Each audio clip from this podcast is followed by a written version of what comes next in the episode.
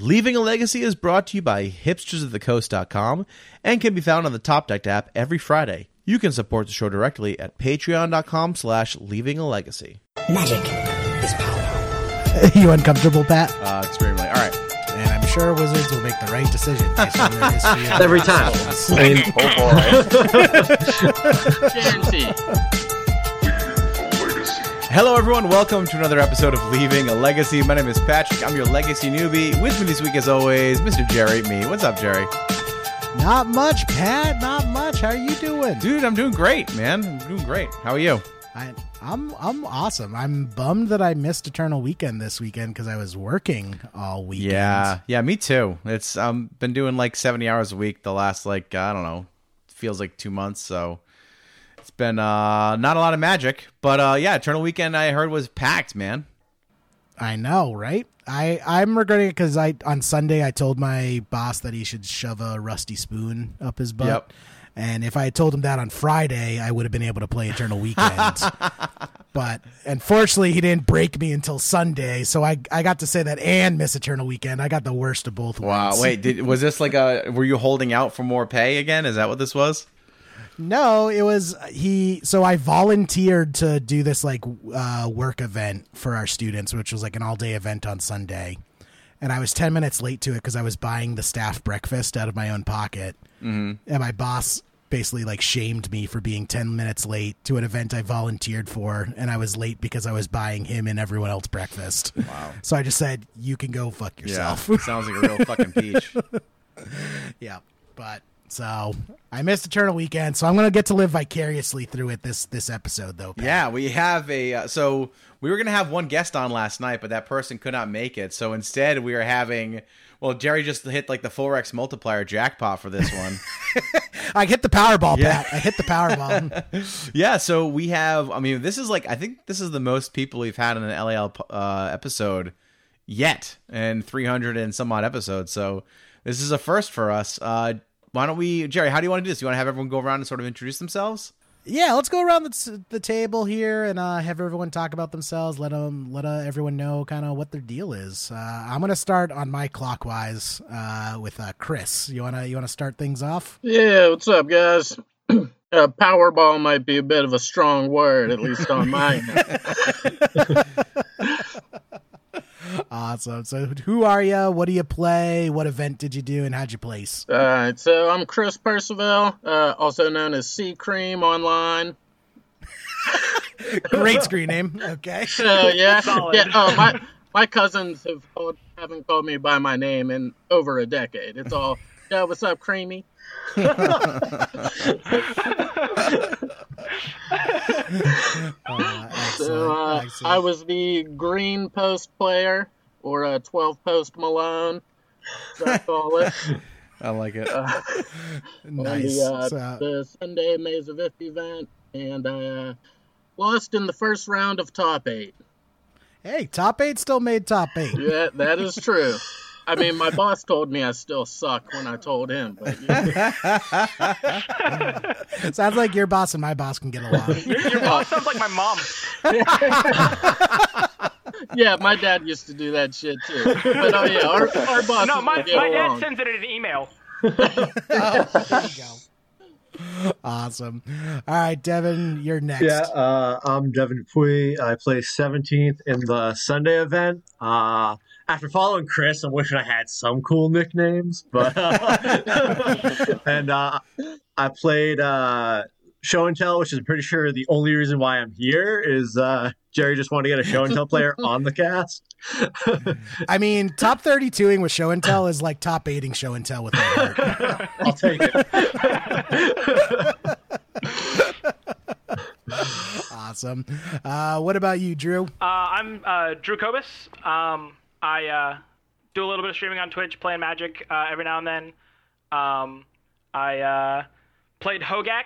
Uh, got third place in the Sunday uh, Maze of Ith event, so that's three for three so far. People played Sunday, um, and uh, yeah, dreaded dreaded Gak ran people over. Uh, had a had a great time. Um, Nice. Yeah. Not enough Awesome. crop rotations, I guess. Not enough crop. N- Need more bogs. We need to we need to fill the swamp. Fill the swamp on my, Sunday. my, win, my win and an opponent was was uh, crop rotating for bog and had me real scared. And last but not least, joining us all the way from Japan. So I want to wish him a good morning. Uh, how's it going, Luke? It's so it's so good. Nice to meet everybody. Happy to be on. Definitely. Yeah, Luke Russell Jones, and I uh, played Death and Taxes in the Friday Karakas event, and I placed eighth. I managed to avoid a lot of uh, plague engineers and dead of winters, so uh, you know That'll do I- it. that helped. I know a lot of people have been saying Death and Taxes has been uh, dead, but multiple Death and Taxes listed, uh, uh, Death and Taxes lists uh, posted up top eights, and I believe Death and Taxes even won on Friday, if I'm remembering that correctly. Um, I think Saturday Yeah. it won. Saturday, it won on It was Saturday. the it was the highest number of uh, X2 and better in Sunday's event. Yeah, I think it was one of the better performing decks. Did really well. So really coming out swinging with Death and Taxes. So great, great to have you on as well to give us that uh, the inevitable Death and Taxes uh, the rundown. Oh boy. Guaranteed. Um, so I guess first of all, for all our listeners who kind of missed it, what what was the event like playing in it? You know, how did it feel? Like, well, I guess how, how many of you guys have been to a real or at, uh, in person Eternal Weekend versus this was your your first time? So uh, I live in Pittsburgh, so I've been to the last three, three or four. So it's very convenient for me. So I was a little bummed we weren't having it this year, Nice, but uh, but you know, pa- paper's always better. But this was still fun and still feels like an accomplishment. So I uh, you know, I've been to a few paper Eternal weekends, and so I'm from C- Central Mass, and the worst part about the paper Eternal weekends was the drive to Pittsburgh. Like once you got to mm. Pittsburgh, it's a fine city, but that drive is miserable.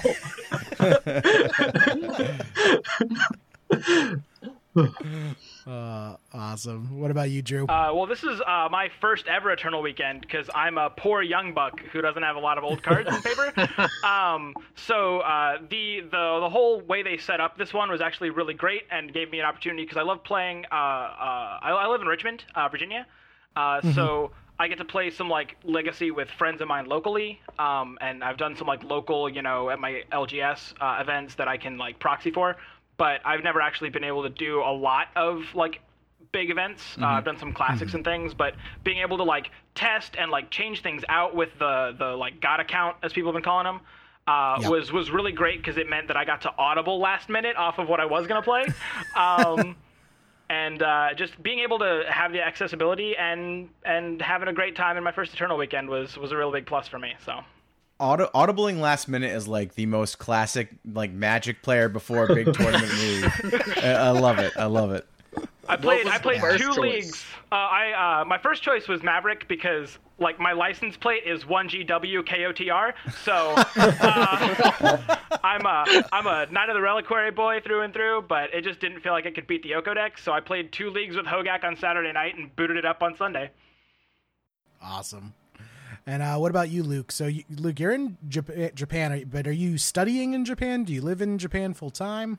Yeah, I've been at you for about four years now, and uh, a university student, so studying, and uh, but I work part time for Hareruya, if you've heard of them. Quite a big magic company out in Japan.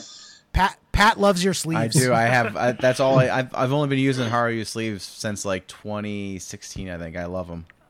I got a, I got a, I got a few friends just like you. Yeah. we have a couple of limited uh, black ones now, so if you ever want any, hit me up. Yes, I'm sure I, I can get for some out. So uh, yeah, it was my uh, first Eternal weekend too, as I previously lived in the UK, so I was never really close enough to attend attend the ones, obviously. But uh, I've played in a few events quite like it out in Japan. Like we have a Eternal Party, and we also have a KMCs out here, Oh yeah. Which often fire off for quite a lot of people. And uh, I think we also had the last Legacy GP before it all ended, maybe Yep. in Shizuoka, I think. Yep. So uh, that was pretty fun. And then there's also uh, it's I'm sure it's still a ways away, but then there's also the big uh, Beijing Legacy tournament too. Uh, of course, Um, yeah. I forget what it's called, but yeah. So I mean, there's definitely no shortage of uh, legacy tournaments in Japan and in the region in general. Yeah, it's uh, eternal formats are really heavy out here.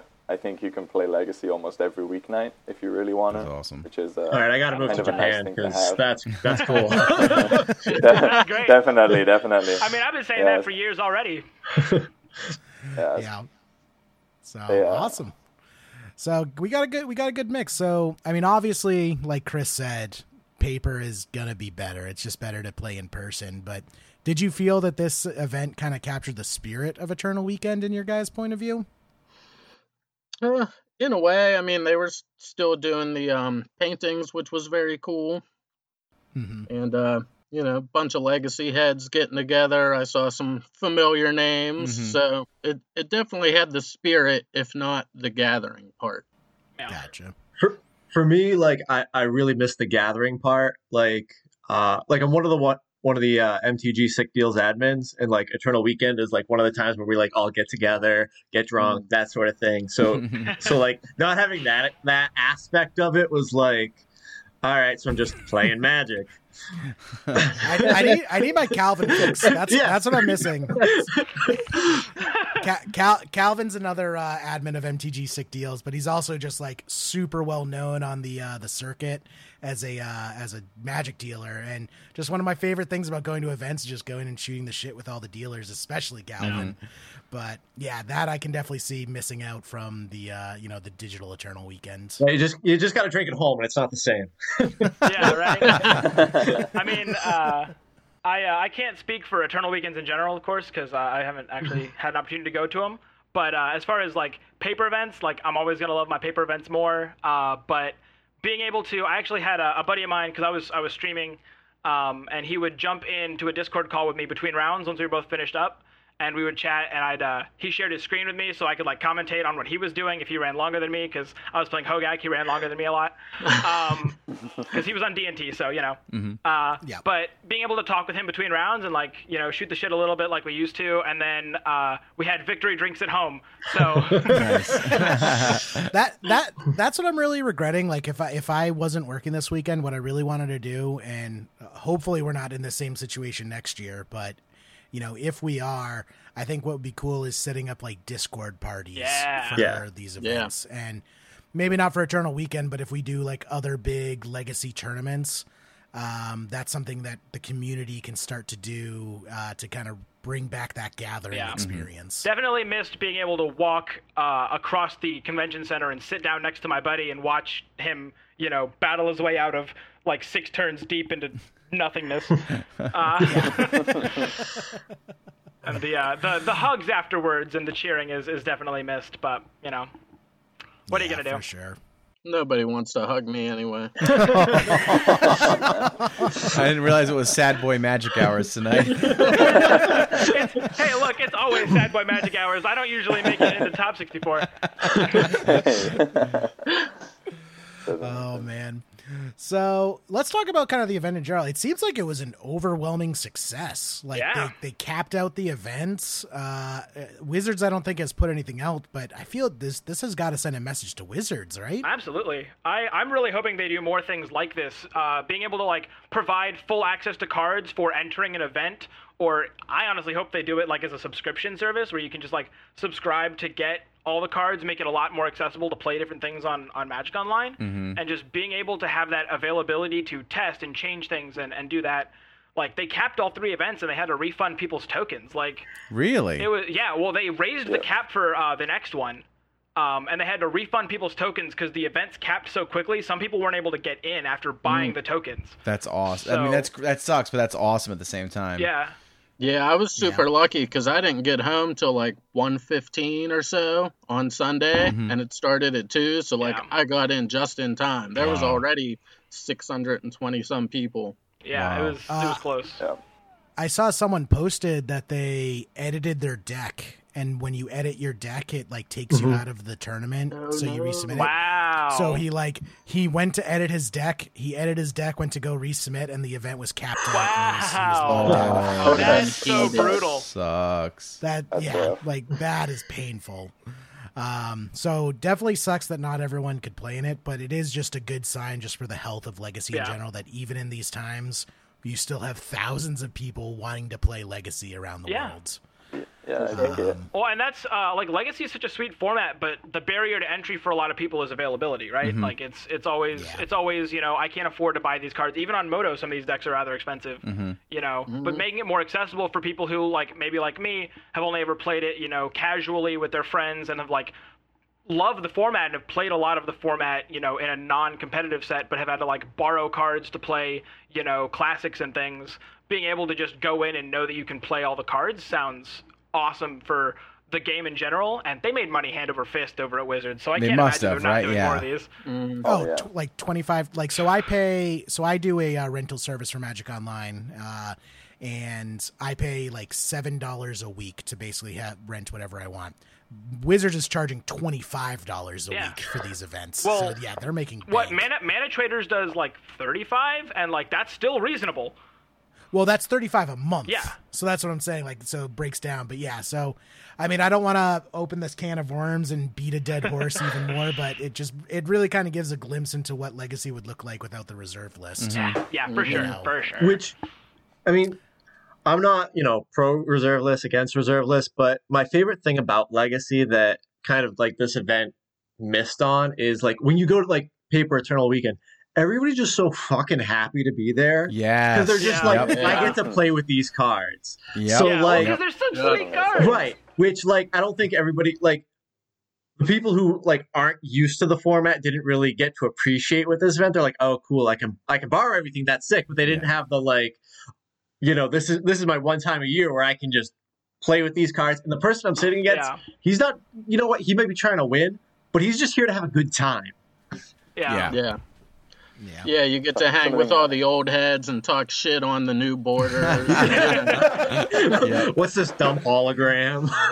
Hey, hey, I had some I had some expedition fetch lands in my deck. I'm not gonna lie. Some of those, some of those new ones are nice. Oh, no. Some of those ones are nice. I was I was talking to my buddy DJ and he like went into a league and someone just he played his first couple cards and then his opponent just snap conceded the match because his deck was all foiled because his, it's a god account so he has access to all cards including foils so he's just like I'm not playing against foils and his opponent just snap conceded the match in a league like not tournament practice room like in a league Man, Speaking man, of leagues, you beat me, Jerry, you bastard. oh did I Yeah, with your One of my- one of my stupid rare wins. Stiflenought.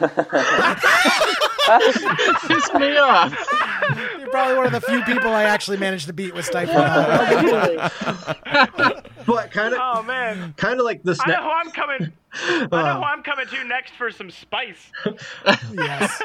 So kind of blue black Stiflenought kind of stemming off the like the snap concede like i'm really glad that with the god accounts they did not give you access to secret layer cards I want. I wanted to play secret Yargle layers. Swords to Plowshares. That's fine. If if I had if, if I had seen Rick top eight in Eternal Weekend, I would have just like pulled the plug. Uh, i mean i couldn't use the tattoo spell pierce so i'm just like nah i'm not running spell pierce my, my, my buddy was really upset he couldn't put uh, tattoo uh, pithing needle in his vintage deck. So Let's say I love the tattoo pithing needle. It is. Yeah. It is sweet. It is It's sweet. a Out of nice all the one. secret layers, it's one of my favorites for sure. I, I was I, I had I had my uh, like box top revenge vines. I was ready to go. Uh, I think uh, Luke, were you saying something? I think we cut you off. Oh no, it's it's all good. I was gonna say I think Legacy has something that you don't necessarily find with the other formats. Is that like the community is extremely dedicated to it. Yeah. So it's like e- even in Japan, it's like a really friendly community, and everybody's always like really diehard about their deck. Yeah. So like the play the play level is obviously up there, and like the passion's up there. Yeah, that that that definitely, definitely translates. Uh, I I think uh, you know that's one of my favorite things about going to these tournaments is like I'm not the spikiest player. I mean, I, obviously you play to win, and obviously all, all the all the people in this room right now are guys who play to win the game. Um, but like my favorite part of it has always been my favorite part of it has always been the community. You know what I mean? Like it's it's meeting up with the people there, and you know is just it's just the best part of the game for me. So um, yeah, I I completely uh, uh, agree with with that statement for sure.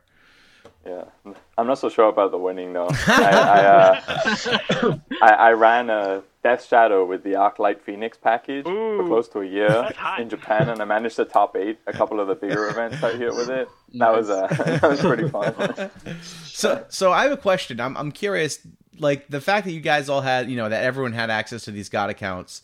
Did it change your approach to uh, submitting a deck for this event, like versus like if you just had to? I know, I know. Uh, Drew had said like you know you don't get to play paper events very often, but did it change like you know did did having like basically unlimited cards like change the way you prepared and like decks that you submitted for the events, or did you just kind of like would you have played what you had regardless?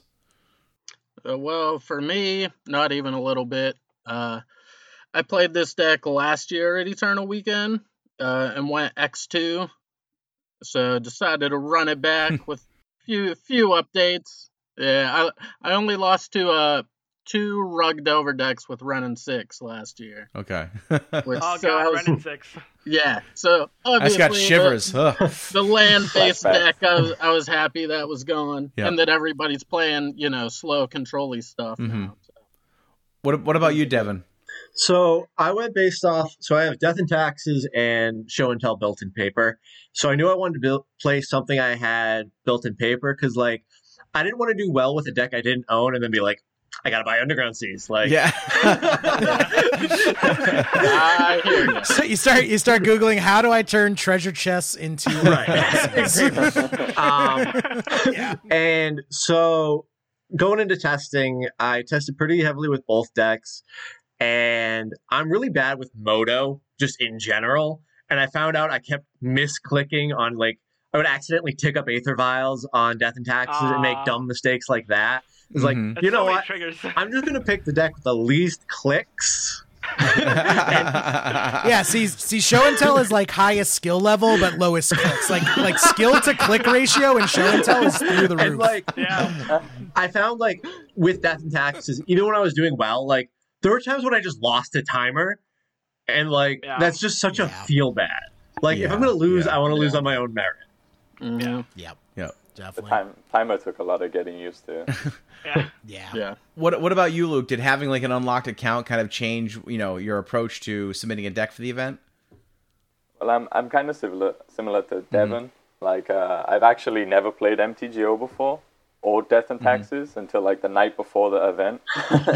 I watch a lot of streams, but uh, that was about it. I uh, I actually uh, started building the deck in uh, paper, like uh, D&T and Legacy Humans. So I was between those two decks because again I didn't want to buy dual lands if I did well.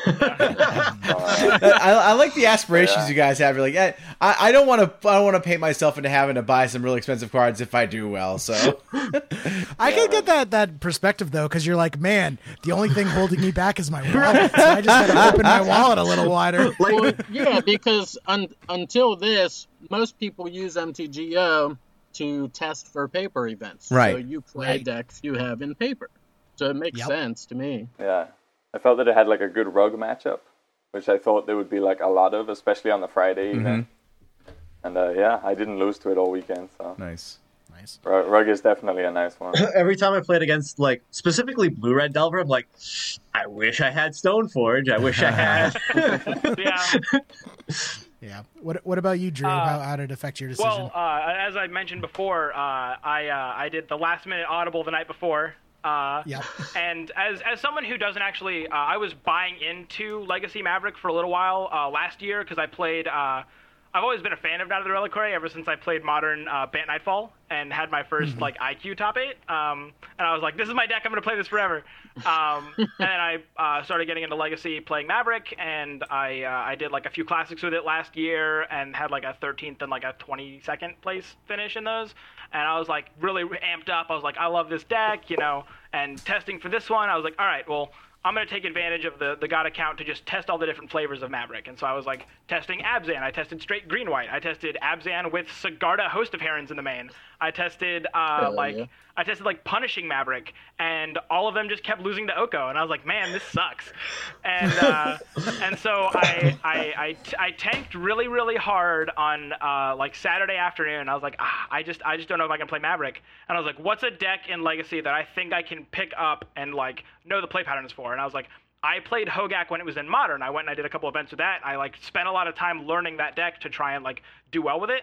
And I was like, all right, let's let's try a league with this. And and so having the the the, the God account was actually really helpful, letting me like you know do that last minute audible and. uh it worked out. Yep. So Yep. definitely, definitely was helpful. Definitely a big fan of it. Would you guys be more inclined, especially the guys who don't play Magic Online um, irregularly, would you be more inclined to play like legacy leagues and events like like say, say challenges if you had these unlocked accounts available to you whenever you wanted to play an event? Oh yeah, of course, hundred Yeah. percent. I play every day. Wow. Yeah. Okay. like for the people who don't like have a deck built on MTGO, like especially us that like placed, what are we supposed to do with these play points? Like, I mean, hey, I'm, I'm using them. I'm using them for more stream leagues. So Hey. Just enter some drafts and money draft. use them. Use them. Nine for you. nine hundred play point nine hundred play points of money drafts. well, like I've Skyplay been that burning version's like eight dollars on MTGO for no for Hey, that card's broken. I don't know what you're talking about. yeah, but it's two dollars in paper. Yeah. Pri- Moto pricing's weird because Yeah. uh, Black Black Lotus is ten bucks. Like, It's it shows I I view Mo- Moto as like pure demand because for the most part Moto has like it's not exact but it's pretty close to unlimited supply. Yeah. Like you as as long as the sets are still being uh, available for draft or whatever, you can get tons and tons and tons of them, and they repeat pre, uh, reprint things often enough, and then the treasure chests also put more supply out Yeah. there. So it's not perfect infinite supply, but it's pretty close to it. So I view Moto prices as a real just gauge on the actual demand for cards in the various Yeah. formats. Um, let's talk about kind of the meta of the events, though. Like going into the event, Rug Delver was definitely the boogeyman. How do you feel that played out in the Swiss and then also the top eights? What did you guys see? So uh, for me, I don't know about you guys, but I actually didn't play against any Dover decks. Hmm. I was shocked. Uh, I played against a ton of like Oko control decks. Um, I think it was two of the Omnath Zenith decks that uh, I think placed or won the Friday event, something like that. Uh, so I ran into like a ton of good matchups. Um, and then I faced Blood Moon Stompy in like the eighth round. It was pretty late. Was that Um, Zach? I wonder if that was Zach. It Was it yeah, Optimus Optimus Prime? I don't think so. That doesn't sound familiar. yeah, I just remember like he's on the play, turn one Blood Moon, and not hating anybody for playing the deck. Like if Blood Moon Stompy is your deck, more power to you. Mhm. But just remember thinking, damn it, I'm gonna lose to a deck that's actively bad in the meta and knock me out of top eight. and it was what, like round nine or something? Yeah, it was like eight or nine. I was a little pissed, but I actually 2 0'd them thanks to Golos and Colin. hey, go. That card's broken. Uh, Right? And uh, to two blue green show and tell decks, um, which I was able to blow them out by Mm-hmm. G- show and tell Glimmer Post trigger, Corrosion Grip, your uh, Omniscience, twice in one match. yeah. wow, thanks so much for joining us, Chris. Yeah. Thanks so much. We'll see you think- later. we lost him. We lost him. G- giving everybody the tactics there. Uh, so actually, yeah, it, I didn't get to skip the deck list. So Devin, I'm curious if you were on blue green or like Sneak and Show or what. But Uh, yeah, so so that's how my event went. No no rug Delver decks, a ton of snow. So I was on uh, blue red uh, with one Trop main, so I could veil of summer main, uh, because this was my first time like actually playing sneak and show or show and tell in a like a larger event. And I was like, Mhm. I want Mhm.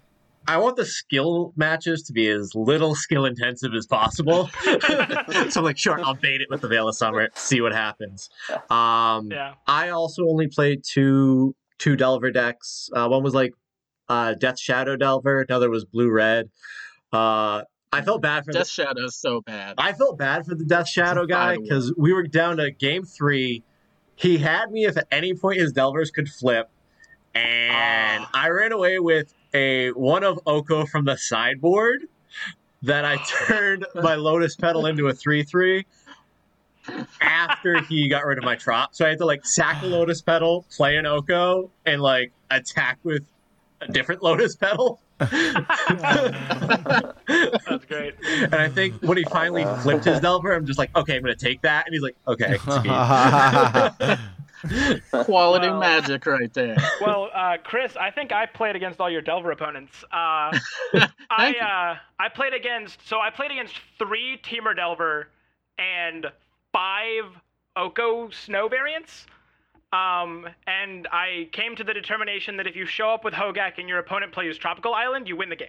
Um, Yeah. like there were a lot of times where like my opponent went like, yeah, I've got a Delver Secrets, it flipped, and I was like, all right, cool, my turn two, here's 12 power, I'm gonna attack you for four, go. How do you deal with an 8-8? Like, well, because you you like Stitcher Supplier, and they're like, ah, they they tank on it, they go Force of Will. It's like, all right, cool. Uh, turn two, here's a Hedron Crab, fetch land, get back a Bloodghast, uh, play a Stitcher Supplier, get back these Vengevines, cast Hogaak, you're dead. Um, Yep. and they Pretty just like much. mind rotted themselves for no reason. So I definitely felt like Hogaak was really good at, at beating through the decks that were relying on like Force of Will and like the cantrips to like let them durdle around. Because you just don't let them durdle around. Um, and a lot of those decks were only playing like Surgical Extraction to beat like Reanimator for their hate.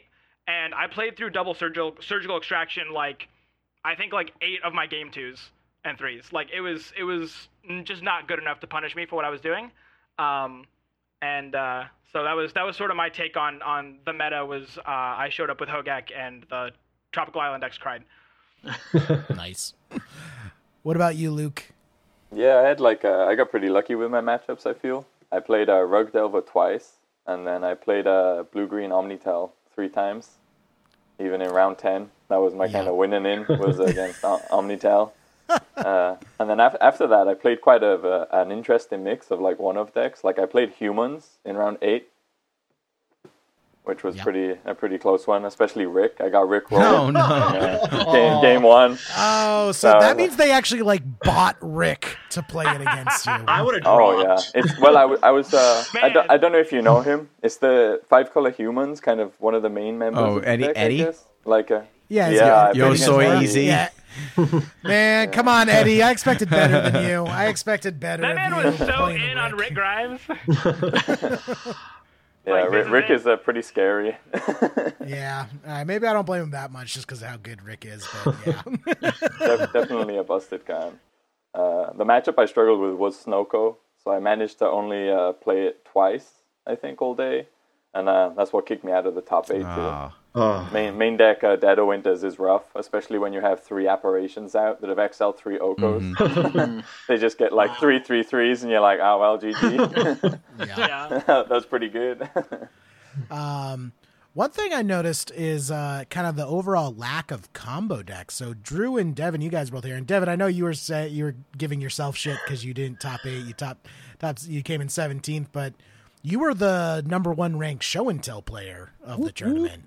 Hey, there I'll go. take it. So it, it it definitely seems like it was not a very favorable meta for combo decks. Tell that to the Oops All Spells guy. Besides also the Oops All Spells guy. He, he Uh, was my th- only there- loss in Swiss. Right. Yeah. So, I mean, was it just that there weren't a lot of combo decks in the room? Because, I mean, we did see a couple combo decks convert to top eight, you know, between you, Drew, and then the Oops All Spells guy.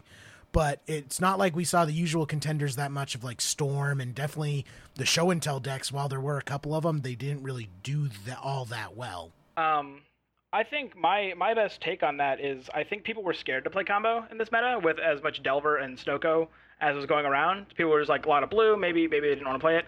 I know uh, on the Hogaak end, like the Hogaak deck is built to be able to be a combo deck, but I think I combo killed someone twice the entire day. Like the I boarded out Altar of Dementia a lot. Like it was not a combo day for Hogaak. I just wanted to like put 15 power in play and beat him down. Um, so I think I think because they were just going to be a lot easier at, at disrupting the combo, and like if I try to set up for it early, like Oko gets to turn Alter into a three three, and this is like all right, cool. Um, but it was it was just um, I think I think it may have been a, a combination of people being afraid to play combo, new people to the format who didn't feel big brain enough to play combo, um, and like people just like uh, again, people newer to the format, you know, people who are picking it up, you know, because of the God accounts, being like, okay, what's the best deck, and coming into Delver or Snoko, and like seeing like, okay, this is the Snoko deck, this has got to be the broken deck, and then they signed up with it, and I think that's why we saw a lot more Snoko decks than um, than like Delver and, and combo. That's that's a good point because I mean Snoko is a large part of the meta already, but it's also a super expensive deck even on Magic Online. And I think with the God accounts, we saw like even even higher percentage of Snoko decks than we normally would. I think it being online uh, might have been like was my big reason for not even like looking at Snoko because kind of like we were talking about earlier of like in paper if you go to time with Snoko that's fine like if you won game one you get the win or you can you can close it out but on on online if you go to time you probably just l- lost yourself Mm-hmm. and that's Yeah. Right. that's why I lean towards combo because it was a I don't want my timer to run out. for sure. That that is definitely some. Yeah. So there, there definitely was at least some combo in the tournament. So outside of the the two show and tell decks I played against, my buddy who played Hogaak played. I think he ended up dropping after round eight, and like five or six of his matches were against combo decks, like uh, Test, Show and Tell. What else he play against? Reanimator, maybe. Oops, all spells was one of them. It was just like he was definitely in the combo bracket. Yeah, And he was winning early on too, so at least some of them were winning for a while. That's impressive because I showed up against Oops All Spells, and I was like, well, all right, didn't have a chance there. On to the next one. Like, Yeah. GG. Yep. I was like, I had the Leyline, and then he drew the uh, the force, and I was like, all right, cool, GG. like, I I would love gross. for someone to do like a like a data is beautiful beautiful style uh, graph where it shows like the percentage during each round of a tournament, like how much of it if the winner's bracket is combo versus fair, and then just seeing how those ratios change. yeah, from how round how to quickly round. things fall off, you know? Mm-hmm. Yeah, like it's like oh, the beginning we have a whole bunch of combo decks, and then in the middle of the tournament they all fall off the face of a cliff, Yeah. and it's all like Oko and Rug Delver decks, and then you get to like the top eight, and it's like the like f- couple really good combo players are able to fight through it, and then when they get to the top eight, because I feel like big tournaments, there's two tournaments, there's the Swiss. And then there's the top eight, Yeah. and the Swiss meta is very different from the top eight Yeah. meta. Well, because Yeah. uh, in the Sunday event, there was only like one uh, Snoko deck uh, for Sunday. Right. Like, and I saw five of them in Swiss. Like, Yeah, we had some pretty diverse top eights, I think. Yeah. yeah, Pre- pretty good to see. Yeah, like a combo deck I saw uh, become a little more popular, I guess, this weekend was like Tin Fins with the Doomsday sideboard. Mm. Yeah, I have oh. been seeing that around. I've been I've played against that a few times in mm-hmm. leagues, and I, I think it's awesome that Tin Fins is you know rearing its its horned head mm-hmm. again. gotta love. Sounds kind of dope. Like a lot of a lot of my friends are combo players at heart, and obviously with Veil, Storm is a little scarier to play right now. Mm-hmm. So uh, being able to game one Griselbrand someone, they bring in their graveyard hate, and you just Doomsday them game two is uh, Yep. seems pretty good, right? That would feel so bad. Thas- Thassa's Oracle don't care about no Grafdigger's Cage. Yeah. nice Grafdigger's Cage loser. Doomsday. I will. I will say. I think my favorite, because because playing Hogaak, I was definitely afraid of a lot of the combo decks, because it doesn't have a lot of like ways to, to fight through that unless you like are on the play. You've got the Cabal therapies and Thoughtseizes. But uh, in one of my leagues when I was testing, I played against Doomsday, and I got to beat them by putting Hedron Crab in play, pa- playing a fetch land and passing. That's how you do it, man. It's like, go ahead, Doomsday. Go ahead. uh, or or like the next one, they were like Doomsday pass. I'm gonna win next turn. I went Hedron Crab. Here's a fetch land, and you're just dead. um, so I felt pretty okay about beating Doomsday specifically, but I showed up against Oops All Spells and, and felt real bad. Uh, we were talking about this a little bit in the pre-show. Um, is Oops All Spells now a legitimate deck with the spell lands? What do you guys think? I Mm. think so. I think I it's think more of a real time. deck. I think it needs to be tuned a little bit more. Yeah, I can definitely see it being tuned a little bit more because I I ran it through a league and I definitely made some mistakes, but it did feel a little bit clunky when I was playing. I think it. kind of uh, stemming off what I was saying in the pre-show, whereas I feel like the lands like increase the the skill floor for it, like needing to win with it. I think it'll be an easier entry point for more people. Of they'll pick it up and get the easy wins, and then they'll put in the effort to, to Yeah. learn it how to play it for real, as opposed to early. Like mm-hmm. I tried the first iteration, I had no idea what I was doing. You just you draw your opening seven and you throw it on the hand. And you're like, Judge, does this win? I just kept mulliganing until I saw land, and I got nowhere. I was like, man, this is no lands. This sucks. And then, man, I'm just so unlucky. I just I can't. Uh, so I mean, it sounds though like the format overall is is very healthy. Do you guys feel like they're, you know, the elephant in the room is everyone wants Oko to be banned. Do you guys feel after playing in this event that that's necessary? yeah, I mean, I so Yeah. No, no hold back. Devin's like, yeah, I set set it on fire. uh, I think I think the card is still too good. I think it I think it definitely needs to go. But like the because because it forces you to like do something like what I was doing, where you just play a bunch of things that you don't mind getting turned into elks, or going so far over the top of it that like they just can't do anything. Um, and it, it, it just it turns off a lot of like things that you can do, and it's just got such a good grind power. Um, it it gets the game out of reach super fast. Um, and it's just miserable to play against. Yeah. Yeah, for uh for diversity's sake and fun factor, yeah, maybe. Um like there's definitely stuff that can beat it, but it does also invalidate a lot of things. Yeah. Like Death and Taxes was off the menu until Skyclave Apparition came out to deal with it. Um you know, even like for me, uh like if I want to Ulamog you, now I kind of want to wait until I have a Karakas, because yeah, I can eat your Oko, but then you drew a ton of cards with Sylvan Library, and then you just play another one and turn it into an elk. hmm So like Yeah. even decks that go over the top Oko can be fairly annoying. Um, like I did well against it all weekend, but it is just an annoying card, and it is everywhere. Like it, at least six of my matchups were Oko matchups. Yeah. Yeah, it's definitely like an enjoyment thing I find with it. I really dislike losing games to Oko where maybe every you know ground ground the uh, Snoko player down to like one card in hand, manage to cancel a lot of their draws, and then they just play an Oko, and if I can't kill it within three turns, I just lose. It's like Yeah. like I, that's, So that's pretty it- rough It, it's actually more of a problem out of Rug Delver, I think. I don't it, at least for me, because like it gives them main deck answers to I think Needle and Wasteland, Mhm. or really anything they want to. Like Delver, one of the reasons Deathrite Shaman was banned is because it allowed Death or Delver to grind too hard, and that's the same thing Oko does. Yeah. Yeah. A- A big argument people have is that it's like, well, look at Legacy. Legacy's so diverse. Look at all these decks we have. We don't need to ban anything because look how, you know, wide the format is. And it, based on what you guys are saying, it really sounds like Legacy is diverse and healthy despite Oko. Yeah. Like Oko Yeah. should Yeah. be crushing Legacy down, Well, I- but Legacy is just in such a good place it doesn't matter. Yeah, think- Legacy has figured out how to adapt, I think, but it's I think still annoying. Because if you look at like the top eight, right? Like the decks that top eighted were the decks that figured out how to beat Oko. So it was like Oko showed up in force and still put a deck in top eight of the Sunday event, but the other decks that top eighted around it were like the decks that were showing up to beat Oko. Like I showed up with my deck so that I could beat Oko because they don't want to turn my one mana one one into an elk. Like that was that was part of the thing, and it's um. I also think that uh, the argument for banning Oko is very similar to like the reasoning and the arguments behind banning Sensei's Top, where it's just an un- unfun card to play against, and it it puts the game into a state of like I have to deal with this card or I won't win as soon as it comes out. I down. have to play it.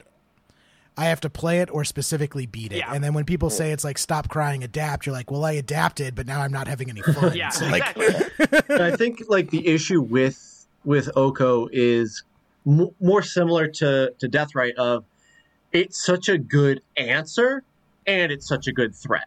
Like it's not Yeah. one or the Yeah. other. It's just too flexible, Mm-hmm. yeah. Mm. I, I, I agree. and it pitches the force. yeah, it's almost like Yeah, it's yeah. almost like playing against a second What the deck hell? sometimes. Just like make that card like black green. I don't know. Yeah, but Don't- make, don't make it white. for us. Then maybe white Yeah, will be playable. okay. You know? Yeah, there we white, go. white needs Bada the bing, help. bada boom. I'm just saying, make ma- make plateaus playable again. That's all yeah. I want. Like, I know, right? Woke should have been like red white, so plateau can get some use. Yeah. Make make red white painter playable. whoa, whoa, whoa, whoa! Easy, easy. Slow down. I want a main deck Pyroblast, damn it. Uh, so where do you guys see kind of the legacy meta going from here? I mean, this was the basically only big legacy event we had this year with everything going on, so it's really our only data point. So I know these are going to be hard predictions, but where do you guys kind of see the direction of the meta? Oh, that is a tough call. Um, I kind of see it following a similar trajectory. Um, you know, Elves got a big boost in Allosaurus Shepherd. Um, so I think they'll continue to do well. Oko decks will continue to do well because it's too um, too versatile to just totally hate out. And then the you know the combo decks are always going to be playable to some extent, regardless of what they are. And um, you know, D- Delver's always going to be top dog, I think, in some form or another. Yeah, like uh, out here in Japan, we've seen like a really big boom of like Hogaak recently. Yeah. Like uh, we still we still have a lot of paper in Japan, just because that's how their uh, quarantine works out here. And uh, there's a lot of Hogaak putting up results in the last month or two now. Yeah. Because everybody, it's a good answer to Oko. Yeah. It's also a fun deck. I've, I've I mean- played it. It is fun. Hogaak Hogaak is a blast to play in paper because as someone who likes to move my hands around a lot and make a lot of game actions, you're, you're moving from graveyard. Yeah, you're moving from graveyard to to to play and like from your hand all the time, and you're just like, all right, put these cards in exile. I'm gonna do 15 things this game. I'm gonna attack you for 16. Let's go. Like, you get to do a lot of things, and it's a lot of fun. Um, so with that, Luke, uh, so in Japan there are actual like bi- big paper events happening, or like how's how's the quarantine in Japan going? So yeah, J- Japan kind of scared me at the start because it almost seemed like uh, nothing was happening. Like if we if we don't test, we don't have the problem. kind, kind, kind of attitude, right? That's how that like we don't right? have the numbers. That's that's how I handle pregnancy tests as well. Jerry, you peel, a lot, you, you peel a lot of pregnancy sticks, Jerry. no, Pat, I don't have a lot of pregnancy scares. All right, we're gonna, we're gonna take a 10 minute break and. Uh, oh my god. Here's a quick word But, from our uh, sponsors. Dollar Tree pregnancy you pregnancy got Drew all hot and bothered. Oh man. Oh my god. But uh, Brought to you by Trojan. you know, oh no. like uh, ear- early days, we had a bit of a lockdown, but uh, yeah, currently it's uh, pretty open again. It's almost like everyday life. Uh, most people wear masks in Asian countries anyway. They're in kind of flu season, so uh, mask wearing is pretty uh, pretty straightforward here. Almost everybody does it. Uh, you get your temperature checked usually if you enter most uh, businesses. Now, now was like, that uh, even before COVID, or did the temperature thing? Did that start after? Ah, that's that's come in because of COVID. Okay. So there's a camera. There's a camera now by most like department store doors, and it'll kind of scan your temperature as you go in, and a little alarm will go off on a computer if you're kind of fever level. Hmm. And then yeah, it's just general good hygiene as well, like uh, washing your hands. Everybody has like alcohol spray in their pocket. You have to have kind of a temperature check and condition check to enter a magic event, Mhm. and then we have we have dividers and. But they- they're doing as much as they can. You know that was, that was one good thing about Eternal Weekend last year. They actually gave out the uh, alcohol hand sanitizer spray. Hey. So some uh, financial management company actually, they're like, look at all these nerds with legacy cards. They they need some wealth management here. Honestly, Purell is like the biggest thing people forget to bring to events even before COVID because if you think about it, like you're spending all day not only touching your own cards, but touching your opponent's cards and cutting their mm-hmm. decks, and then most people just go to the food court and eat. Yeah. Like Yeah. your hands have been everywhere, touching all sorts of es- gross things. Especially when they put Rick Grimes in play and you gotta read that shit. Oh, yeah. So yeah, like Pure, Purell is it was huge even before COVID and, and after. I mean, I can see that being our return to paper events is you know Japan setting that model where it's like you know you get a temperature check going into the event. You know everyone gets Purell and you know w- uses a shit ton of Purell in between mm-hmm. matches. Yeah, and there's there's like a lot of honesty out here too. people people are quite straightforward. They don't like to lie too much, so they usually have to do like a little questionnaire about your condition too. And people are actually pretty honest. We've had people come up and be like, "Oh no, yeah, I was not feeling great the other day. I'll just go home." They'll just leave after traveling to come down for their event, and you're just Yeah. like, "Wow, that's so nice." Like, Me- meanwhile, in the U, meanwhile in the U.S., it's like, "Hey Pat, did that zombie bite you?" It's like, "Ah, no, I didn't get Maybe. bit." I'm like, "You're looking kind of iffy, Pat." Kind of sus. yeah. I, think, I think the culture definitely helps. Fourth Walking Dead reference tonight. yeah, fourth round fourth fucking Walking dead reference. Rick, Rick's, Rick's too powerful. Yeah, Yeah, I actually had the Rona.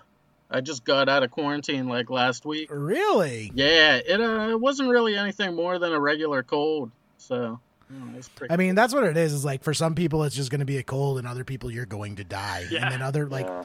my my buddy had corona, and basically he his doctors are telling him he's looking at like lifelong reduction of lung capacity. Yeah. Like he's wow, really? he's he- yeah he's just he's never going to be able to like do what he used to do as far as like uh, hiking and sports and things like that. Oof. That's a bummer.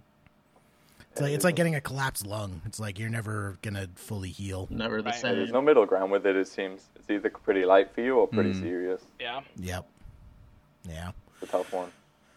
But I mean that that's that's good. I didn't realize Japan was already kind of going back to paper. But I mean, if it's working and they're not having outbreaks, you know that that's that gives us hope for the future here too. Yeah, it's, uh, it was obviously weird at the start, you know, because uh, I'm from the UK and back in my home country, it's kind of a mess right now Yeah. with uh, with the whole Corona situation. But uh, yeah, in Ja- in Japan, it seemed to transition pretty quickly back to normal. They're pretty efficient, so I'm hoping it means that we're all safe. you know, passing passing it around because who who knows. Yeah. But uh, yeah, it's uh, it's working so far. We've had like a, a lot of KMC events recently for Legacy, which are very popular. We we max capacity at about 250 people, so that gives us enough Oh, space wow. to give Wow. like you know partitions between every seat. Yep. Sweet. Uh, that's pretty fun. Awesome. Well, that's that's that's really good to hear. That gives me uh that gives me some hope. Fingers crossed, right? Yeah. Yeah. Yeah. Um, I hope my idea. I'm, I'm not really sure where the meta is going, other than we're probably going to keep seeing lots of Oko until it gets banned. Yeah. Um, For sure. but I'm hoping that Wizards takes this and runs with it, and Wizards decides to just you know maybe do like a monthly legacy event where they do God accounts or something like that. Just you know, I, I think Wizards would be dumb to just leave all this money on the table because people are clearly willing to pay for it.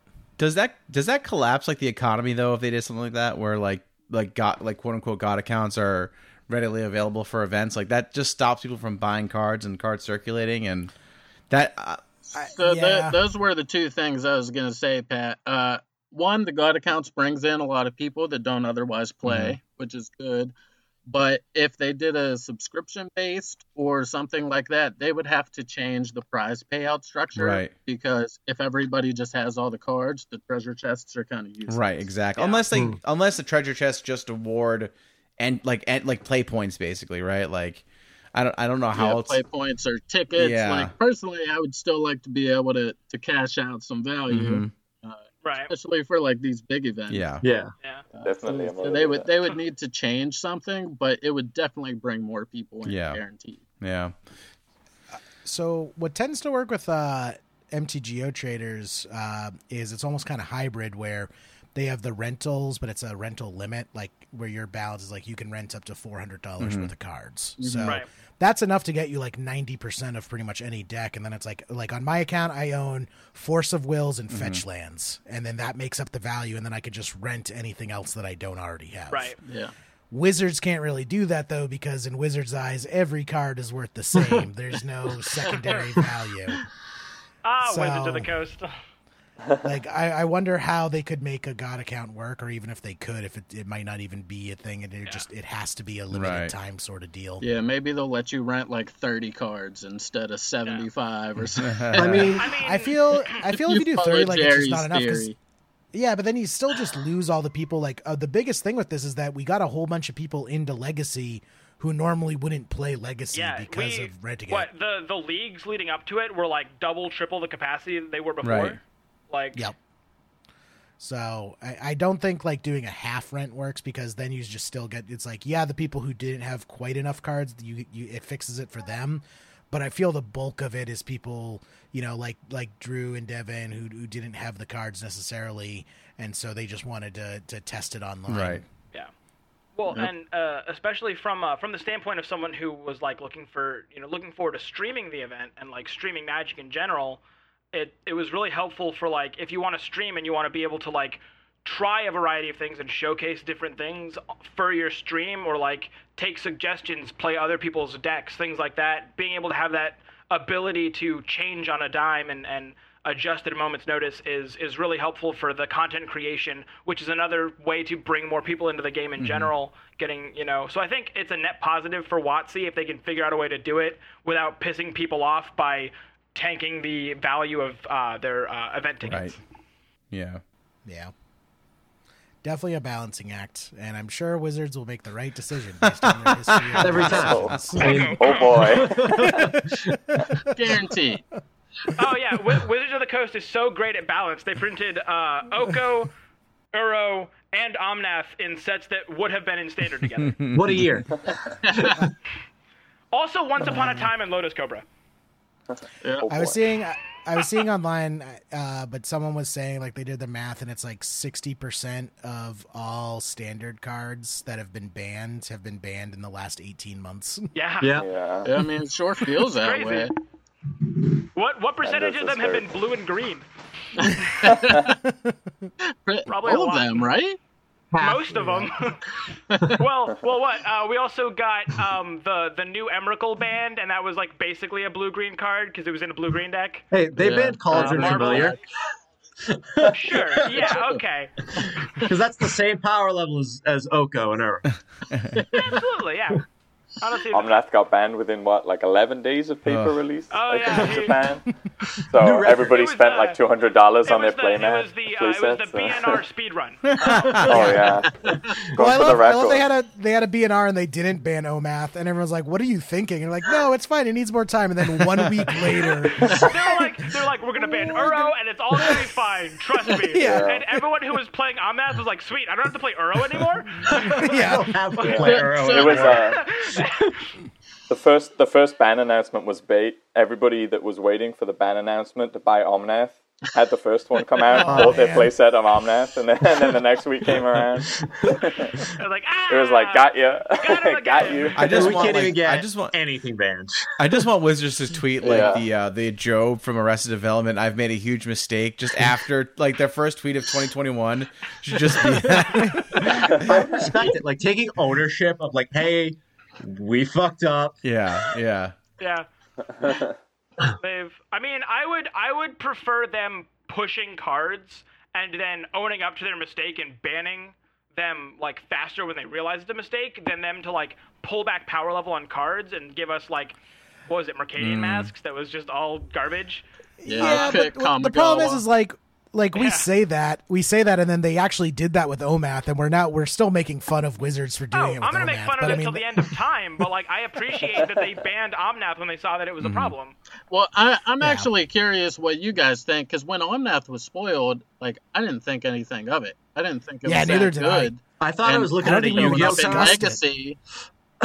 Yeah. like that's too much text. Let's let other people figure out if it's good. I'm not reading. like like Pat Pat and I did a spoiler episode, and I don't even think I we don't think we did discussed either. it.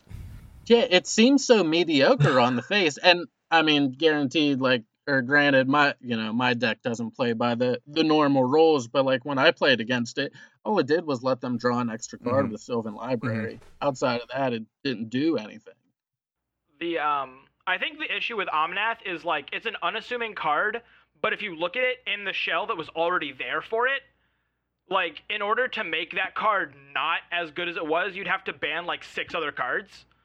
Um because like that card was put into a format that into a deck that also had Lotus Cobra and Beanstalk Giant and like Cultivate and uh Genesis Ultimatum and uh uh we have um, Azusa, right? Ugin, She's in Ugin. standard. Through the wild. yeah, we have Ugin the Spirit Dragon and Uro, and and like all of these things together, it's one of those things where what's the card that gets the biggest boost out of these? That like with all of those cards with that card, the fact that it replaces itself and then the boost that you get for just playing the rest of the cards you already want to play is just so overwhelming.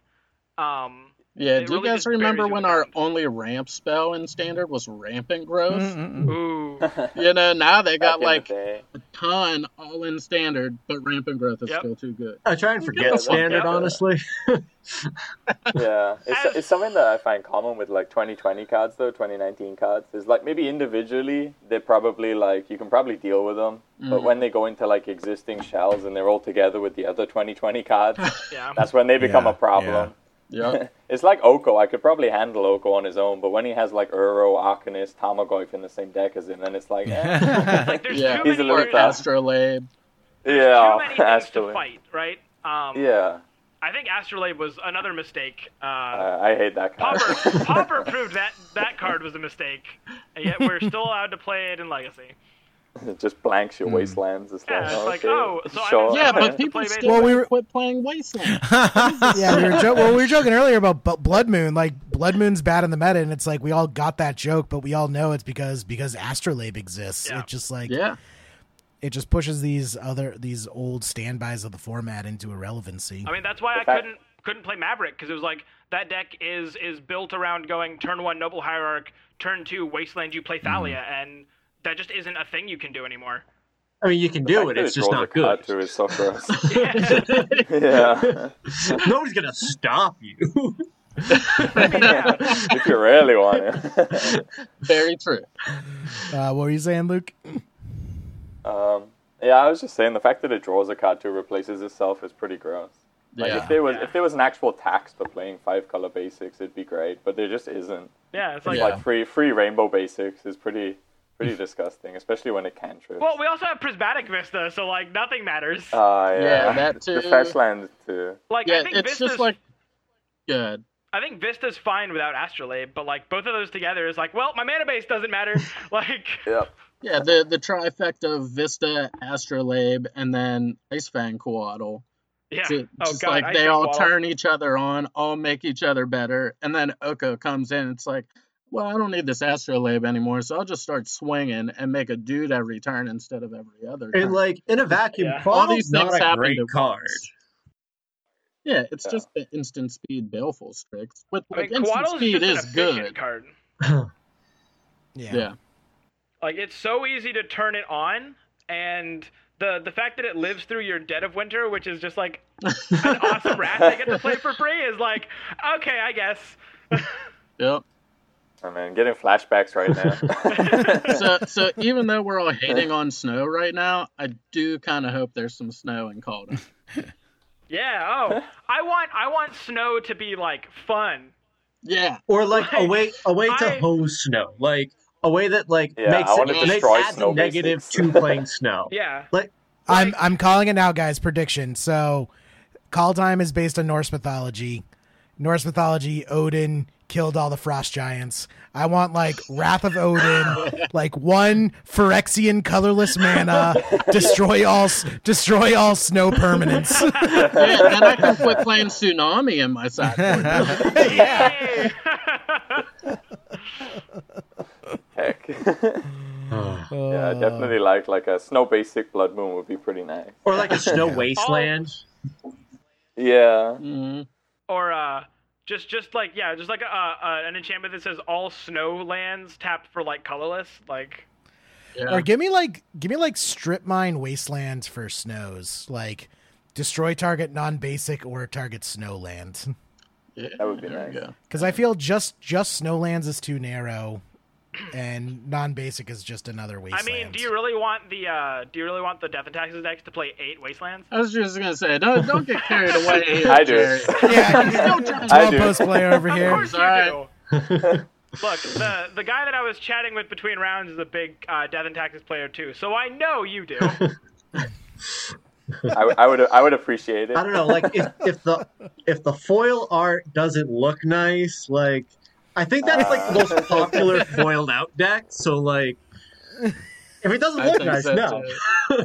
Yeah, that, that, the half that I own is all foil.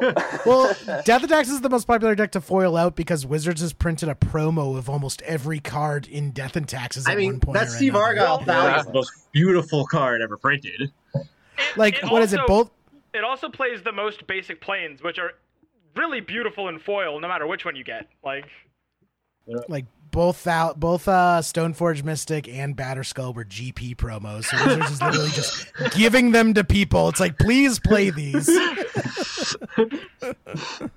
We're, we're telling you these cards are good together. Come on, why don't you understand this? Well, like Death and Taxes is the best deck to invest in because if it's not good, just wait three months. Wizards has your back.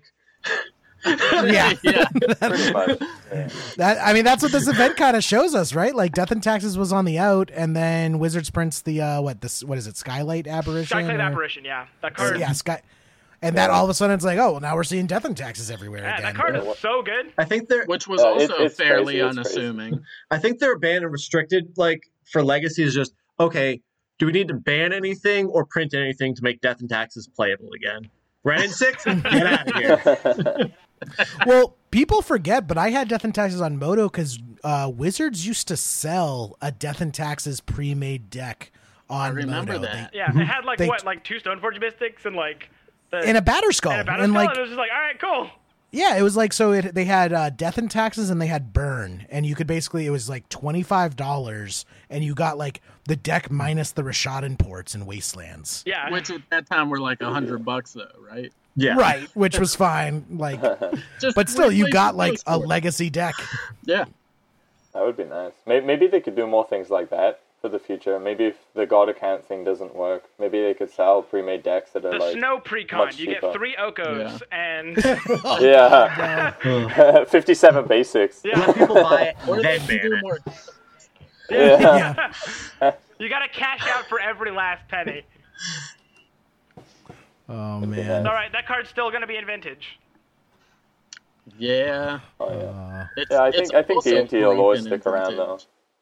I think it's like a B plus deck at worst, like forever. I remember one of my close friends was saying, as long as blue is in Legacy, D&T will be kind of playable. So Yeah, I mean, Yeah. it turns out Thalia making brainstorm cost two mana is real. Yeah, yeah. Uh, Like- the brainstorm tax is nice. Also, Karakasing Karakasing Uro is hilarious. Yeah. pretty I was gonna say watched- Karakas is very good too. I watched my I watched my buddy almost deck out a Sunoco deck because he like beat all of the Okos and his opponent was just like play Uro. He was like, all right, bounce it. like, all right, play Uro, bounce it. All right, well, I don't have any more threats in my deck. I have 15 cards left, and he just conceded. It's like, Oh man. Um, I actually heard uh, people were seeing this is an old trick with Death and Taxes coming back was uh, the Mangara trick. ooh, Yeah, Ah, that, that's Mangara. some spice there. I like that. yeah, that's uh, that's pretty hard. I, I didn't play that version, but I, I definitely saw it Love kind me of some getting talked about a lot. Like Uh, that hasn't seen play since like 2017. but like I see the point because like Vial on three is just so much better now than it was pre whatever the news on is. Mm. Uh, Yeah. my, my my MVP was definitely a Spirit of the Labyrinth. Spirit of the Labyrinth Oh, was huge this yeah. weekend. Yeah, I, I played uh, I played two in my main deck, and it definitely won me at least like four games. I think it single handedly beat both of my rug opponents because they brainstorm and you violin labyrinth, and you're like, nice, drop two, drop two cards, please. Which Put him, Yes. put him back. yeah, it's like put them down. that's that was my thing. Like if I if I was able to play in this event, I definitely would have top eighted because I'm pretty sure I would have sleeved up like eight Chains of Mephistopheles, eight Tabernacle. Just be like, all right, Rug Delver, how are you gonna deal with this? No, it's gotta be. and the answer is they're gonna kill me with Delvers because I can't do anything I don't else. know, Jerry. Last time you played two chains, didn't you like scrub out? I did. I, that's what I'm saying. I never, I never win with my two chains. Got him. and uh like kind of what you're saying about like Spirit, like nobody was playing Spirit before Skyclave Apparition. Like it was maybe a one of in board and like Death and Taxes just has such a, a deep well of like cards they can just use if the meta shifts. Because like every set recently, they printed another like two or three mana white creature that like you're like, okay, taxes could probably make a note of that right now. Right. You know. Like and then Yeah, there's definitely a long waiting list, I think, Yeah. for a lot of cards. And uh, like Legion it's one of those things I think, uh, gotta. Legion Angel is so cool, but there's just right now there's no space for it. Oh yeah, that, that that's definitely one that people are considering for the future. I know the D and T community is also divided over. Is it like uh, aspirant, the one that gains plus one plus Yeah. one? If you need to be more aggressive as a D and T player, that's pretty. It's pretty pretty good. the Luminarch Aspirant, that card's popping up in vintage decks, and I don't understand. I was like, I was like, what is it about this card that makes it better than other cards? I was like, all right, well well, just gonna play this thing and put counters on my dudes, and it's like we're gonna okay. All right. Yeah. I have to I have to give credit to uh, XJ Cloud though for the the Spirit of Labyrinth uh, shout out. I, I, Yeah. He um, was, uh, he was the one that stated that talked about it with the 2020 cards always drawing cards. It's actually more relevant now, and it, it turned out to be true. my uh, my buddy was playing the XJ Cloud uh, list as well. my old, like on sun, Sunday, I kept like watching XJ Cloud in the standings. Like, I just want to do better than him to feel like I made the right choice in not playing Death and Taxes. Yeah, that, that was that was my goal. I was like, I'm not a better Death and Taxes player than him. If he loses, all right, I made the right choice. I was trying to avoid the mirror match all day. Uh, those mirror matches seem brutal. it's a chess match. with yeah, uh, they, with apparition. Yeah. ugh. yeah, it's basically who who lands GT first, and then do they have aspirant, uh, aspir? Oh, I can't. Apparition. Skyclave, aspiration, apparition. I was to, calling uh, it aspirant all day. Like Yeah, I was. Well, uh, that, that's the other new card, right? Something aspirant, the cleric that puts a counter Yeah. on your dudes. yeah, Lumin- Luminarch. Luminarch aspirant, aspirant, right? yeah. Mm. That card Uh, I seems mean- good too. On the on the note of the death and taxes mirror, uh, when I tuned in my stream to watch uh, my buddy in a in a match, uh, he had gone longer than me because he was playing the death and taxes mirror, and I tuned in to watch him over the course of like 12 turns beat triple mother runes in the mirror, and I was like, I I would have conceded. I don't understand, like. That's a that's a tough one. The like 5D impressive. chess required to get out of that situation is just too big brain for me. I'm gonna just Yeah. hit you with my four threes. Like, yeah, triple mum is a difficult one. I don't know how he did that. So is, It is is. the new like death and taxes play patterns just really revolving like get Vial to three and then just play around with Vial, Skyclave, and Flickerwisp to just get value after value? Is like is that how it works? Yeah. yeah, I think you still have to you still have to be conscious of the uh, tokens that come in off the apparitions though. Because uh, occasionally you can get blown out where you'll have like all of your apparitions out, maybe eating Uros and Okos, and then like if they board wipe, they suddenly have three three threes. Which if you're not set up with kind of your B plan of having a board presence already, it's uh it's pretty tough to come back from sometimes. That's Yeah. why um the the card uh what's the the the three mana chalice of the void creature um Sanctum Oh, Prelate? uh, prelate. prelate sanctum prelate uh on three is is really important uh right now as Yeah, well to just shut off like you gain your advantage you pull ahead and then you slam that on three so they can't like effect like efficiently get out of it um I saw that being really really important uh Yeah, if you if you can get a mum and that out on three, you usually Yeah. win the game because Yeah. they can't swords anymore and they can't abrupt decay anymore, so you usually just win from there. Yeah. which is nice. Nice, good stuff. All right, Pat, should we start to uh? Uh, wrap yeah, it I have one more question for everyone. Uh, if you guys are playing the same event uh, this weekend, what what deck would you pilot? Knowing what you know now about what the metagame looks like, would anything would anyone change what they played? Oh, I would play the same deck. I would just play better against elves. I think. Okay. Yeah, I, I would play the same deck. Uh, my only two losses were I lost to Doomsday, uh, kept a, a proactive six, and then I lost to a guy that played Course of Crucifix and Primeval Titan, okay. and like get him. I was not expecting it, so I like I show and tell, and they're like, okay, Primeval Titan, put in Karakas, Yeah. Maze of Ith. I'm like, go. My man. Pretty spicy. I I want that guy's list yeah, me too. Yeah, all right. All right. Yeah, I think, I think I'd play Yeah. DMT again, but I'd probably take the Gideons out of the sideboard and Mm-hmm. put Armageddon in, so I can blow up all the snow basics. Mm. um After after that, I'm good. I think I would definitely play Hogaak, but I would seriously consider like a non-combo version. Like take out take out the uh, the altars and like put in carrion feeders for better beatdowns. Um, and then just like mess with the sideboard a little bit to be able to put Plague Engineer on the side. Okay. Because elves elves was a little brutal, and um, I think maybe uh, surgicals over Leylines might be the way to go because you can beat the mirror by like just playing the mirror well, um, and you can beat like reanimator and a lot of the times like some of the the worst combo matchups you can beat with like cabal therapy and surgical extraction. So playing around with that, that sort of sideboard idea and just taking out the combo because the combo just doesn't feel amazing right now, and just like going in and getting them and, and just trying to like put 30 power into play, and there's not a lot they can do about it. Hmm. Okay. Awesome.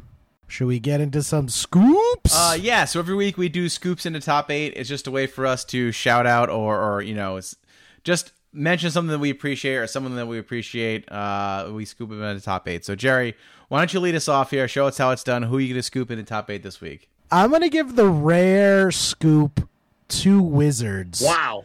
For not Wow. to, for not just saying you know screw Eternal Weekend this year, still actually having Eternal Weekend and actually pulling it off. Like it. Yes, there's always going to be issues with things, but uh, given the circumstances, I think this went extremely well, and it was awesome to see the Legacy community pull out for it. So, I guess my real scoop is to the Legacy community for you know showing up because can you imagine if Wizards did this and like 50 people signed up? like that that would be very bad for Legacy, I would say. Yeah. A Indeed. true a true sign that the format would be dead. Yeah.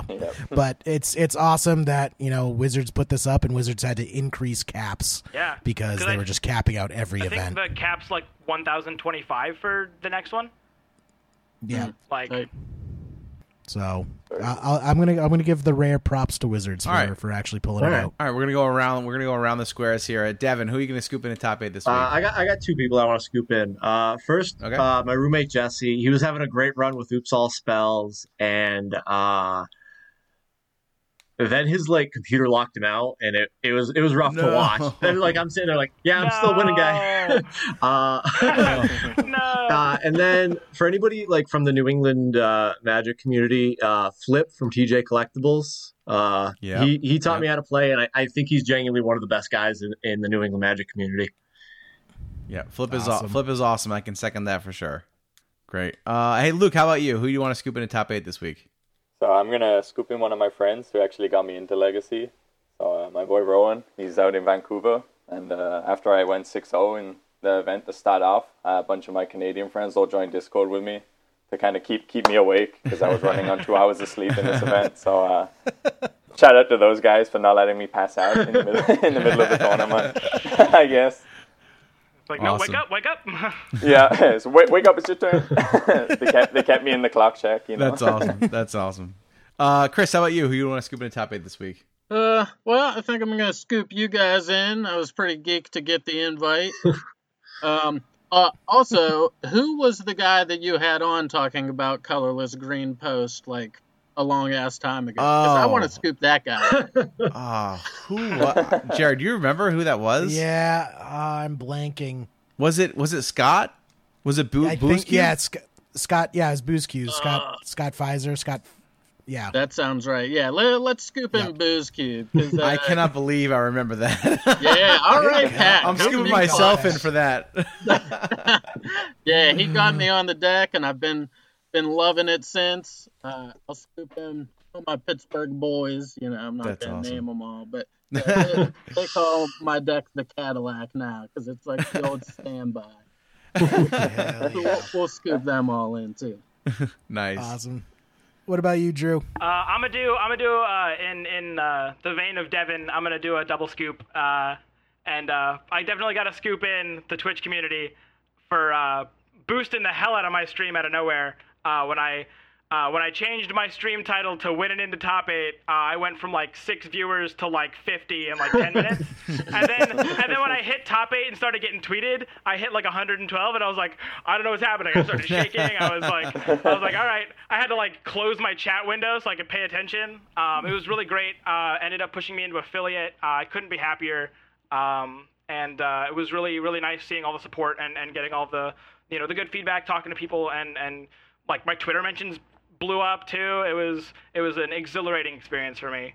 And then the uh, the easiest scoop in of my life, uh, one of my best friends, Chase Masters, uh, playing Death and Taxes. He uh, he had an unfortunate loss to two prison decks back to back in like rounds uh, eight and nine. Um, to end his run, he was 18th in the Sunday event, and uh, he was uh, hanging out with me between rounds on Discord. Uh, we were just shooting the shit. He's one of my travel buddies to tournaments and paper when we go. Uh, love that guy a lot. He's one of the big reasons that I got into competitive Magic and also Legacy. So I owe a lot to him, and uh, uh, definitely enjoyed hanging out with him and, and having a great run with him by my side. So. Awesome. And then uh, what what's your stream? Plug your stream for uh, Uh, listeners who wanna. I stream uh, twitch.tv uh, slash the 8-bit casual. Um, it's spelled exactly how it sounds. Um, I uh, I play I play some Magic. I'm gonna be playing more Magic after you know the craziness on Sunday. Uh, play a little bit of other stuff as well, trying to keep a little bit of a variety so I don't get burnt out. Uh, I usually do like Pokemon on Wednesday nights, but uh, we'll see what happens. Nice. Uh, do you guys any of you guys stream as well? No. Nope. All good. It's like I don't stream either. I don't stream either. I'm an old man, Jerry. All right. I actually just send up smoke signals letting people know how my matches are going. Send pigeon mail. Uh, I'm all just light the house on fire. That's how you know you got the O3 drop. Is just oh yep his house is on fire again. Look easy. Awesome, awesome. Uh, Pat, are we gonna save the raffle stuff for next next week? Yeah, we'll do that next week. I, I have my scoops though, Jerry. Oh, sorry. So Sorry, so this week, I guess you this week scoops. I'm going to scoop in our friend. He's got a bum shoulder apparently. Tom Smiley's been playing too much WoW and he froze his shoulder up. Uh, I was lis- I was listening to the dead format this uh, today, and uh, he has to go to do some PT because his mouse hand is all messed up. And uh, yeah, it's like the most. I mean, he he is like he is on the cusp of retiring. So like he's at that age where you're just you're just old and everything starts falling apart. So, but Is he like forty? he's he's very old. He's very old. Uh, I think he's actually so old that he's in a protected class now. So, um, but I do want to scoop him into top eight because uh, when they were talking on the podcast about you know this is pre- last week's cast, if they were they thought that Eternal Weekend was going to sell out, he said absolutely no way are these events going to cap. And so I think all events capped, right? Every single Pretty one. sure, yeah. Yeah. So Tom's so a I just- hater. I'm scooping. I'm scooping. Uh, I'm scooping Tom in the top eight, and uh, I'm, I'm not scooping Ian in because Ian didn't check him on that, and I think he should have. And Jerry's body just disappeared, and he was just a floating head uh, in front of the Golden Gate Bridge. That's uh, that's horrifying. Um, um, and that, that, that's all I got this week, Jerry. awesome. Well, uh, just to hype people up a bit, we are going to start doing the holiday raffles. We got a bunch of sick uh, cards donated that we're going to raffle off for charity. So stay tuned, guys. Uh, keep a lookout on the Leaving a Legacy Facebook page if you want to get in on that. We're going to give away some great stuff and raise some money for charity. Yep. And uh, just one more quick shout out. Um, Phi Luong, who was uh, be- became a, a patron last week, sent us a one time donation, a very generous donation. So I wanted to say thank you to them. Uh, they asked us to shout out ELD's uh, Wednesday night legacies. They're giving away some great prizes this week for that. So if you're in Central Mass, I guess if you're anywhere, because they're doing it webcam based. So if you want to get into those, you can visit um, ELD's Time Vault Games Yeah. for sure. And also our newest patron. So Vic, Oh. thank you for joining the uh, what? I he specifically messaged me and said don't shout it shout him out because he doesn't like it when we take time out of talking about legacy to do shoutouts. Well, well, it wasn't going to be he just anything wants he just wants pure pure legacy content. Damn, Wait, Vic, Long shout out. We, yeah, oh that's so that's so spiky. It's like, don't talk about your personal lives. I don't care if you've had a child. Talk about the cards. I think I found you guys' next podcast. Oops, all shout outs. Yeah. Awesome, awesome. Well, uh, well, well. Thank. Regardless, thank you. Uh, I, man who will no longer be named on the podcast uh, for the support. We, we we appreciate it. And Put a and put a sticky note on your screen to remind you don't shout out. and and I want to just thank all you guys for coming on, man. I mean, congrats on the Thank on the finishes. Uh, you know, Thanks. it- Yeah, it's worries. it's fantastic. I love meeting people from the legacy community. I really think it's it's the best one around. Um, and it's it's it's such an honor to uh to get to share time with you guys and uh and hope we all can do this again sometime soon. We can have you guys all on and and uh talk about legacy when uh when we're playing in paper again. It'll be great. yeah, Yeah. it was a great time being here. yeah. Thanks for having me. This has been kind of thanks a wild.